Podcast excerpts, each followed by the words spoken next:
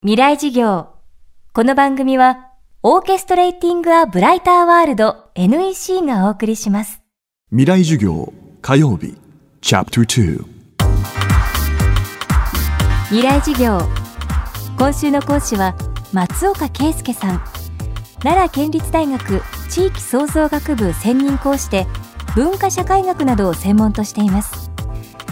都市や地域社会を表すメディアとしての地図について社会学的に調査研究をしています。今回はポケモン GO の登場で Google マップが改めて注目される中この Google マップをはじめとしたデジタル地図は私たちの社会をどう変えていくのか考えていきます。未来事業2時間目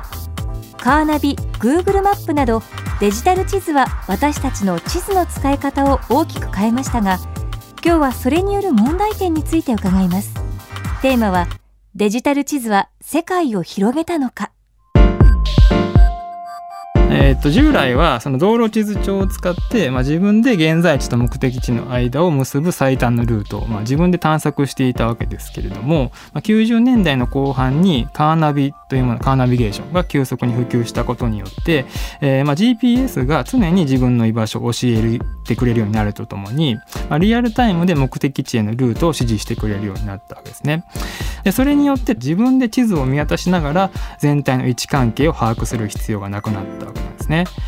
地図というのは、まあ、個人の身体をこう超越する視点を私たちに提供してくれることで、まあ、人間の視野とか想像力を、まあ、世界とか社会に向けて広げていくことができる、まあ、そういったメディアであるにもかかわらずこうして GPS が地図を見渡す苦労を解消したことでかえってですね私たちの視野は狭まってしまって全体を把握する力が失われていく恐れが、えー、あるのではないかと、まあ、そういった問題点が考えられるかと思います。地図上で自分の位置を見つける。っていうことは本来は自分を全体の中に位置づけるっていうことでもあったわけなんですね。つまり地図を見るっていうことは全体を見渡して自分と世界をまつなぐ行為だったはずなんですね。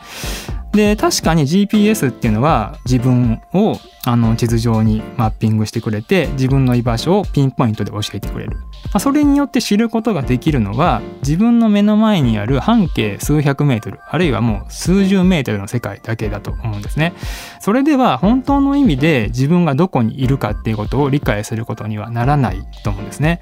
つまりその GPS っていうのは単に半径数百メートルの世界の非常に閉じた世界における自分の居場所を知るっていうことだけに満足してしまうような、まあ、そんな人間を増やすことになるのではないかというふうに思います。GPS がデジタル地図上の私の位置を自動的に見つけてくれることで私たちは地図の中で今自分がどこにいるのかを探す苦労から解放されました。ただそれは私たちの世界を広げたのではなく閉じる方向へ働いていると松岡さん。ではそんな中で私たちが世界を広げるにはどうしたらよいのでしょうか？例えばテレビを見たり、まあ、別にネットでもいいんですけれども、まあ、いろんな情報に接していく中でちょっと知らない地名を耳にするっていうことが多々あると思うんですね。そういう時にちょっと知らない地名を Google マップで検索してみる。まあ、そうすると絶対今まで見なかったような地図を見ることができるようになるっていうことがあると思うんですね。あるいはその、まあ、日常会話の中で友達と「君どこに住んでんの?」とかっていう話は必ずすると思うんですけれども、まあ、その時に、まあ、自分が知らない場所だった場合にその友達の住んでいる場所を Google マップで検索してみるとおのずと、まあ、自分が今まで見なかったような地図を見ることができるまあそういう側面はあると思います。まあ、Google マップというのはですね、まあ、その気になればズームアウトをどんどんして世界全体を自由に見渡したりだとか世界のつながりを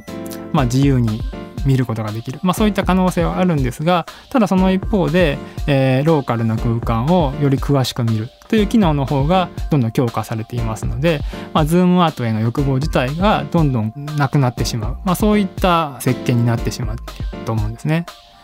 じゃあいかにしてズームアウトへの欲望を自分に喚起させるかっていうとやはりまあ今グローバル化によっていろんな国の情報がどんどん入ってきていてでインターネットでも世界のことをいくらでも知ることができる。テレビでも知ることができる。その中で知らない国のことを、まあ、情報を得た時に、まあ、その国のことだったりその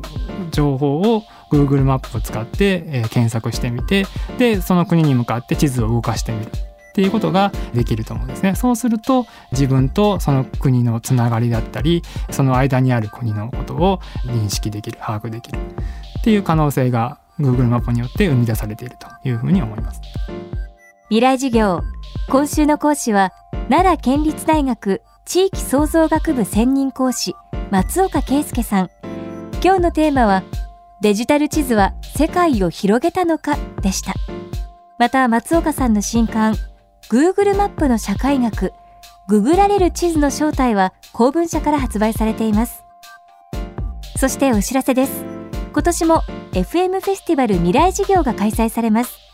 10月10日月曜祝日場所は東京 FM ホール。メディアアーティスト落合陽一さんリオパラリンピック陸上女子代表高桑早紀さん。工学博士坂村健さんを迎えての公開授業です。現在こちらに参加したいという学生を募集中です。また当日参加した学生の中から抽選で1名に未来資金10万円をプレゼント。FM フェスティバル未来事業のウェブサイトからぜひご応募ください